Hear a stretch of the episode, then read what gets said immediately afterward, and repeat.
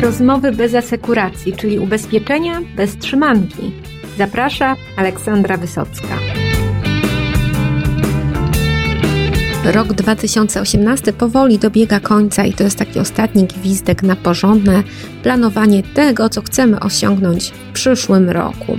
Dzisiaj moim gościem jest Daniel Zdziński, właściciel kancelarii brokerskiej Certo Broker i on troszkę nam przybliży, co sobie zaplanował na ten kolejny rok, jakie wyznaczył priorytety, ale wy, jeżeli nie macie kancelarii brokerskiej, ale na przykład multiagencję, albo nawet prowadzicie jeszcze inną działalność, albo pracujecie w towarzystwie ubezpieczeń, również nie jesteście oczywiście zwolnieni z przywileju planowania. Być może dostajecie plany od kogoś, nieważne. Tak naprawdę kluczowe są te cele, które sami sobie postawicie. To, na czym się skupicie, będzie rosło. W każdym razie ja tego Wam życzę. I jako inspirację do tego procesu planowania posłuchajcie mojej rozmowy z Danielem Ścińskim i przystąpcie do snucia własnych planów, a jeżeli już je macie, to przejrzyjcie je raz jeszcze, żeby rozpocząć kolejny rok ubezpieczeniowy z impetem, z wiarą e, i z takim wyraźnym nakierowaniem na to, co dla Was najważniejsze we wszystkich obszarach biznesu, ale także Waszego życia. Dzień dobry, witam serdecznie. Dzień dobry. Mamy grudzień, pada piękny, tradycyjny staropolski deszcz. No ale rozumiem, że to nas nie zwalnia z planowania. Grudzień jest takim miesiącem już i w towarzystwach, takiego nawet ukoronowania tego procesu, który zaczął się wcześniej. No i chciałam spytać Pana jako, jako szefa kancelarii brokerskiej młodej, dynamicznej, e, z czym Pan kończy ten rok i jakie macie plany jako organizacja na kolejny? Znaczy, kończymy ten rok umiarkowanym sukcesem. Udało nam się rzeczywiście jako młodej firmie brokerskiej e, pozyskać fajnych, ciekawych klientów. Mm, osobiście uważam, że udało nam się zrobić e, z tymi klientami parę bardzo ciekawych rzeczy. I na pewno e, ten kolejny rok ma być takim e, rozwinięciem tego, co rozpoczęliśmy. I mm, oczywiście z jednej strony pozyskiwanie klientów, ale na pewno taki ważny dla nas element, którym chcemy się może nie odróżniać od rynku, ale wyróżniać na rynku, e, jest to, żeby te produkty były jeszcze fajniejsze dla klienta i bardziej odpowiadały na jego potrzeby. To jest chyba taki nasz główny cel i to zarówno w aspekcie ubezpieczeń na życie, jak i w aspekcie ubezpieczeń zdrowotnych. Jesteśmy takim nietypowym brokerem, który specjalizuje się tylko w tych dwóch rzeczach. Czyli mówimy tu właściwie głównie o klientach grupowych, korporacyjnych. Tak. E, no i wiem też, że, że, że tych takich większych, nie boicie się tych dużych e, naprawdę kontraktów. Nie boimy się e, dużych kontraktów. Jesteśmy jako osoby obecni na tym rynku ubezpieczeniowym od wielu lat. Posiadamy doświadczenie zarówno z firm ubezpieczeniowych, gdzie pracowaliśmy, jak i z z działalności brokerskiej. E, dlatego nie boimy się dużych klientów, ba, uważamy, że dużemu klientowi można zrobić wiele bardzo ciekawych rzeczy. No to jest skala e, i wiele możliwości. Są też wyzwania, które no, wymagają pewnej technologii. Jak, jak Pan widzi technologię w biznesie brokerskim? Bo tutaj są zdania podzielone.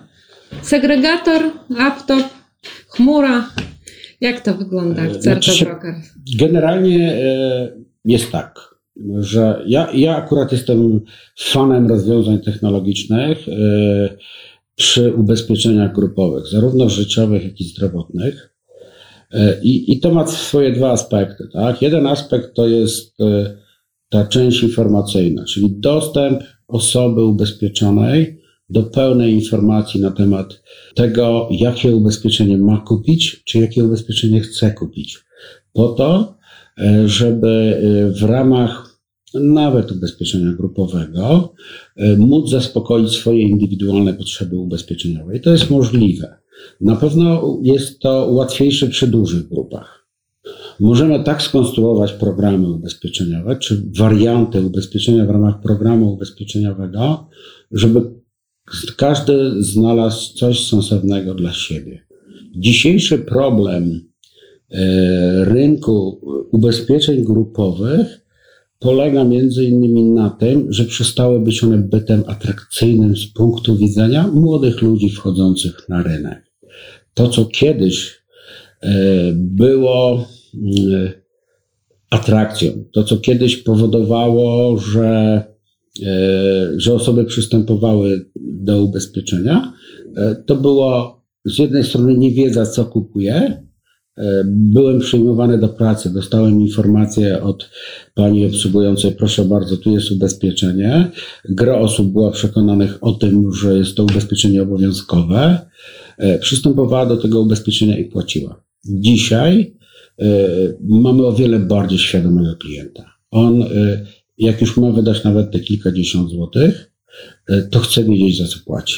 I to jest ten element, na którym my kładziemy bardzo duży nacisk właśnie w aspekcie informowania klienta, co kupujesz, bądź świadomy tego, bo, bo w innym przypadku po prostu partycypacja na grupie ubezpieczeniowej jest bardzo niska. To jest to, czym się dzisiaj bryka rynek. Młoda firma, młodzi informatycy nie chcą ubezpieczenia takiego zwykłego, tradycyjnego, bo, bo dla nich nie jest atrakcją tysiąc złotych za urodzenie dziecka, czy półtorej tysiąca, tak, czy śmierć rodziców teściów. On musi dostać produkt, który zabezpieczy jego rodzinę na wypadek, gdy jemu się zdarzy e, jakieś zdarzenie ubezpieczeniowe, w tym przypadku śmierć, albo zabezpieczy sam siebie w przypadku choroby, e, uszczerbku, wypadku i te wszystkie elementy są ważne. I to, to są te produkty, które są w stanie przekonać młodych ludzi do tego, że warto przystąpić do ubezpieczenia. Już nie teściowa, nie dziecko. No cóż, teściowe dzięki temu mogą żyć spokojnie, czego im oczywiście życzymy nieodmiennie. E, no i rozumiem, że dochodzą również ubezpieczenia zdrowotne, na których się znacie, które też jakby w tej układance się zaczynają pojawiać jako taki benefit coraz popularniejszy. Czy ten trend e, Pana zdaniem będzie utrzymany w kolejnych latach? Bo tutaj słyszymy z rynku różne takie bardzo optymistyczne stwierdzenia, no ale na naszych łamach nawet dzielił się e, Pan e, taką pewną sceptyczną wizją tego. Proszę podsumować w przyszłym roku ubezpieczenia zdrowotne grupowe, HIT, KIT, co to będzie? Znaczy się one będą na pewno rosły, tak? E, one będą rosły. Pytanie pozostaje takie, czy w kształcie ubezpieczeń zdrowotnych, tak? Czy, czy bardziej w kształcie abonamentów medycznych, tak? I yy, nazewnictwo, ono, ono jest ważne oczywiście, ale nie chodzi mi o abonamenty medyczne tylko oferowane przez firmę abonamentową, ale również przez ubezpieczycieli. Dzisiejszy rynek wygląda tak, że według mnie my nie mamy prawdziwych ubezpieczeń zdrowotnych na tym rynku. Tak? My tworzymy sobie pewną fikcję, mm, gro ludzi w tą fikcję wierzy i tutaj znowu Powodem jest między innymi to, że bardzo często ci pracownicy, którzy przystępują, nawet jak im funduje pracodawca te ubezpieczenie, oni nie wiedzą, co mają. Tak? Nie, nie wiedzą, co kupują i, i jeżeli mówią, dobra, mam ubezpieczenie zdrowotne, to mam wszystko. I później następuje to rozczarowanie. Także e, myślę, że, że rynek ubezpieczeń zdrowotnych będzie się zmieniał, on będzie rósł i, i to, to nie podlega jakiejkolwiek dyskusji, ale on musi się z punktu widzenia ubezpieczycieli naprawdę zacząć zmieniać. Pewnie, że do tego są potrzebne zmiany polityczne. Może wreszcie ktoś kiedyś się odważy i wprowadzi koszyk świadczeń e, podstawowych, tak? Bo w momencie, kiedy mamy koszyk świadczeń podstawowych i mamy w nim wpisane, że tam jest wszystko, to tak naprawdę mm, e, właściwie my, my nie kupujemy ubezpieczenia zdrowotnego, tylko kupujemy sobie przyspieszenie wizyty u lekarza. Tak? I, i, I to jest to, czy przyspieszenie pewnej diagnostyki. Czy to jest ubezpieczenie zdrowotne? No pewnie nie, tak? Jeżeli porównamy to do, do innych rynków, to, to raczej ubezpieczenie zdrowotne to, to jest to wszystko, co jest ponad, tak? To, co mam w ramach ubezpieczenia społecznego fajnie, ale jest to jakiś nazwany yy, koszyk i, i teraz e, chce mieć e, coś więcej, to sobie ubezpiecza, tak? I, I to niewątpliwie to jest to, czego mi na tym rynku brakuje dzisiaj, tak? E, na, na ten, bo my sprzedajemy tak naprawdę abonamenty medyczne w formie ubezpieczenia, tak? Pewnie, jest to bezpieczniejsze dla, dla klienta, klient ma wiele korzyści, bo jest ustawa ubezpieczeniowa, która określa pewne uprawnienia już dzisiaj uczestników takiego ubezpieczenia grupowego, czyli oni już nie są wyjęci spod prawa, jak byli wcześniej. Tak? Oni z punktu widzenia e, ubezpieczyciela czy prawa nawet nie istnieli. Dzisiaj są, dzisiaj mogą sami składać reklamacje, tak? sami mogą składać jakieś określone wnioski. I, i, i to jest super, tak? bo to ułatwia niewątpliwie mm, zadanie.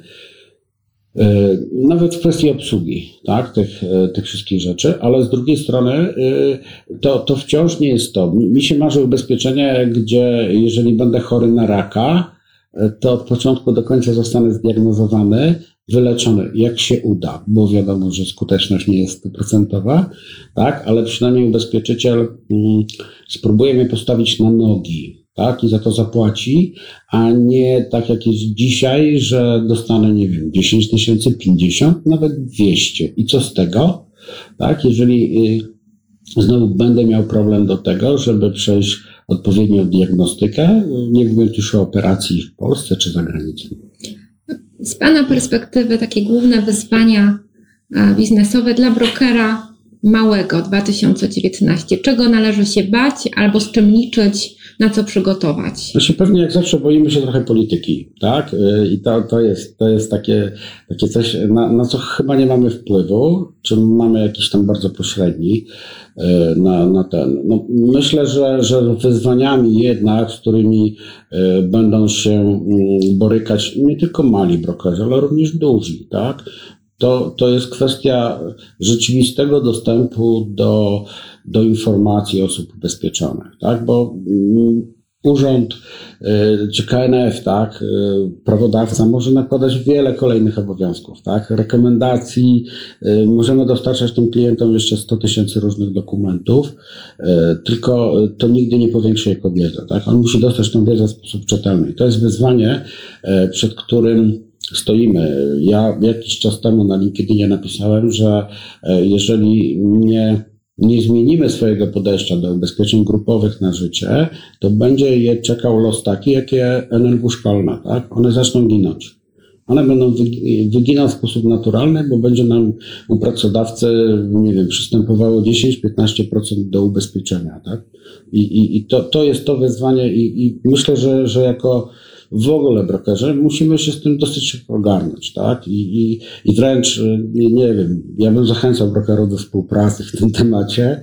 My się bardzo chętnie dzielimy swoimi e, doświadczeniami, tak, po to, żeby, e, żeby ten rynek się cały rozwijał, bo to jest w naszym interesie, tak, to, to ten Jan Kowalski, podpisując zgodę na potrącenie składki ze swojego ubezpieczenia, płaci nam składkę. I nie pracodawca, tak, bo My, pracodawcy, jesteśmy w stanie dużo, dużo obiecać, czy dużo dla niego zrobić, ale e, tak czy inaczej o, ostatecznym płatnikiem naszego wynagrodzenia jest Jan Kowalski. I on musi świadomie móc dokonać tego wyboru i podjąć decyzję, tak tego potrzebuje. Podobnie wygląda sytuacja w ubezpieczeniach zdrowotnych.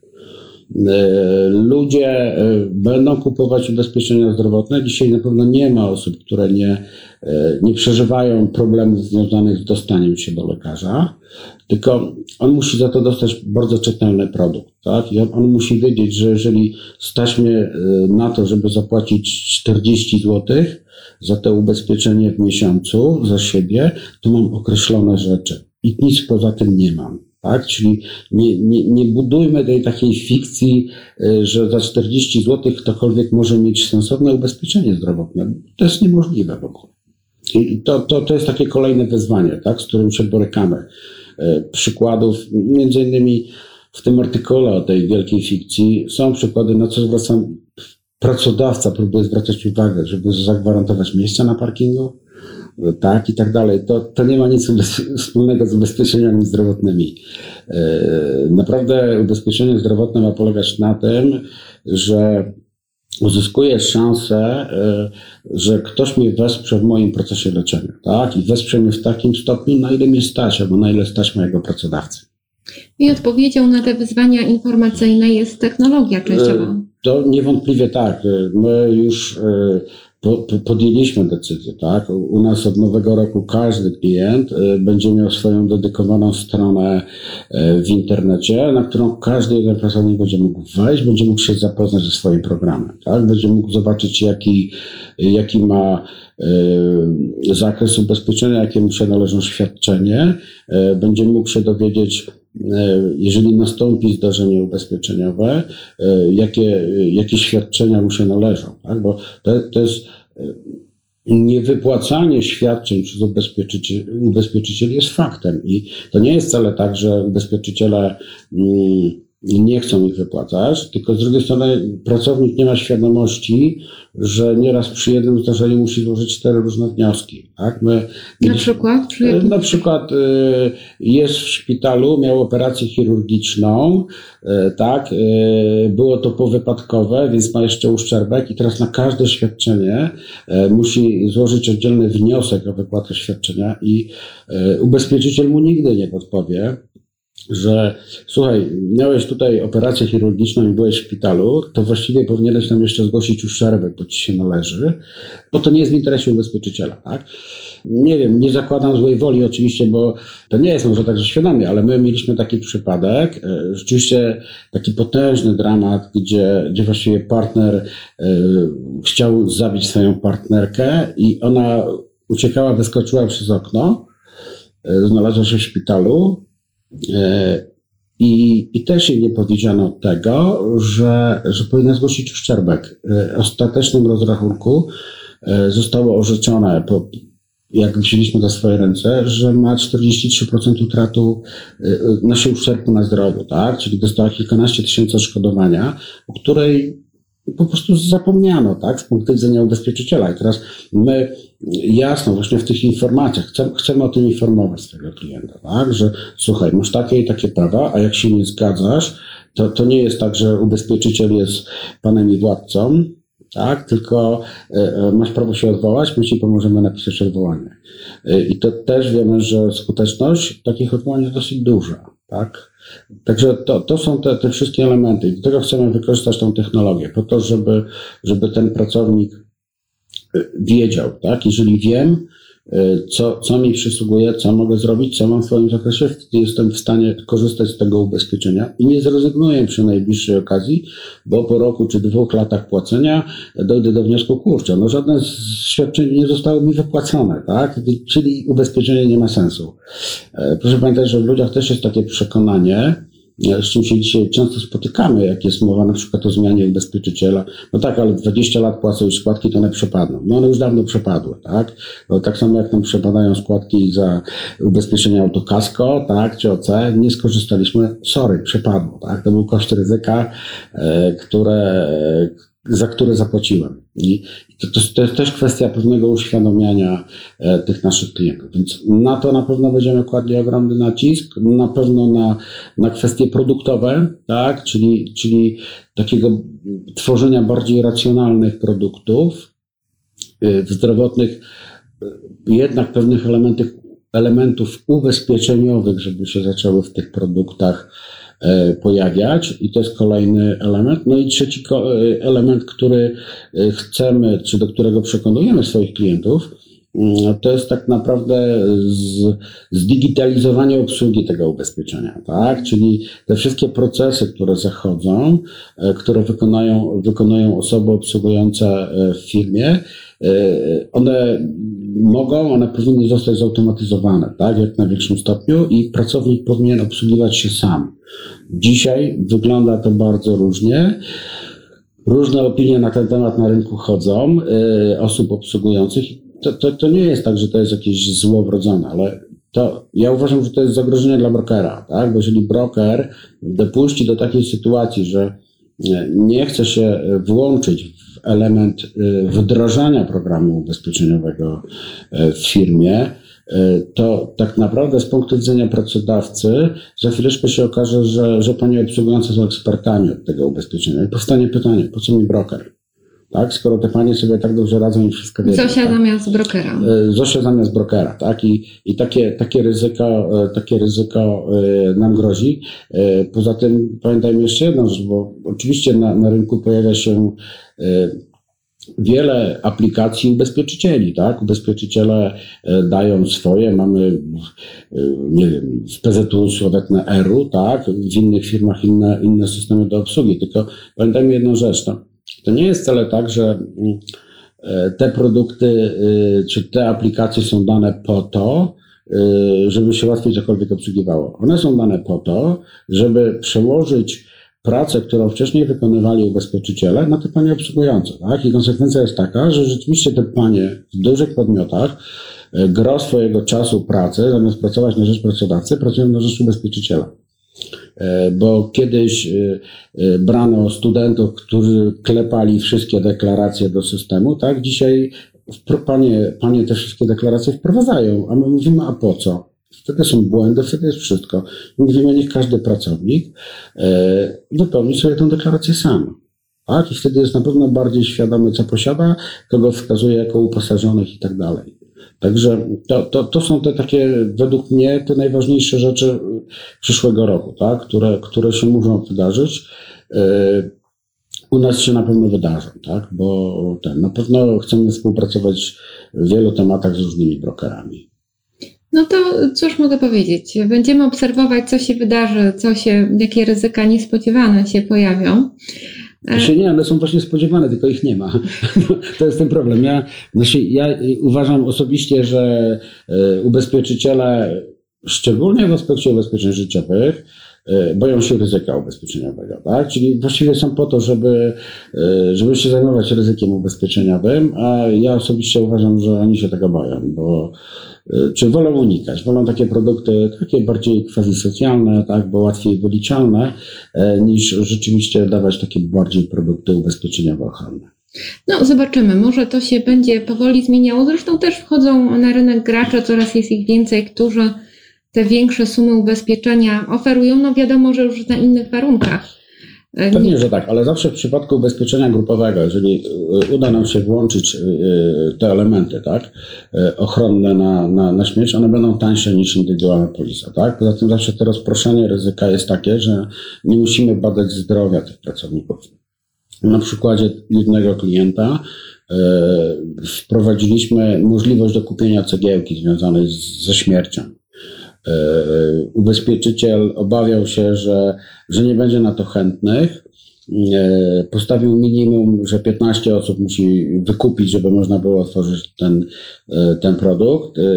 Wybrało około 5 tysięcy osób. Tak? To, to pokazuje, że zainteresowanie ubezpieczeniem na życie jest. Naprawdę jesteśmy coraz bardziej świadomi. To dobra wiadomość. Znaczy ja uważam, że bardzo dobra. No to chyba tego możemy też sobie życzyć, żeby ta świadomość rosła z pomocą brokera, ale prasy ubezpieczeniowej też, więc mamy co robić w przyszłym roku wszyscy co najmniej. Zadanie, wszyscy mamy zadanie do wykonania. Ubezpieczyciele. I ubezpieczyciele też, więc odpocznijmy w czasie świąt, ale potem to już do roboty. Tak jest. Dziękuję bardzo. Dziękuję. Podobno jedna godzina planowania to jest dwie godziny oszczędzone w realizacji tego planu. Czasem jest to znacznie, znacznie więcej oszczędności, no i też takie poczucie, że działamy z sensem, idziemy w przemyślanym kierunku i te nasze codzienne zawodowe i nie tylko batalie przeprowadzamy najlepiej, jak to możliwe. Dlatego nie oszczędzajcie czasu na planowaniu. Końcówka roku to jest najlepszy moment na to, żeby spojrzeć nieco z dystansu na to, co za nami i sięgnąć też oczyma do przodu, gdzie chcemy się znaleźć, co chcemy zdobyć, a z czego chcemy albo nie chcemy, ale musimy, czy też powinniśmy zrezygnować. Tak więc ten czas, który spędzicie tak jak lubicie, czy z kartką papieru, czy ze swoim laptopem, czy ze swoim smartfonem, czy z osobą e, taką jak na przykład coach, żeby to wszystko omówić, to naprawdę nie będzie czas stracony. Przeciwnie, to może być punkt wyjścia do tego, żeby 2019 rok stał się jednym z najlepszych lat waszego zawodowego i nie tylko zawodowego życia. Ja już Wam tego e, życzę w tym momencie i do usłyszenia w przyszły wtorek, no bo jeszcze się usłyszymy w tym dobiegającym końca roku. Dziękuję Wam za Wasz czas. Do usłyszenia za tydzień.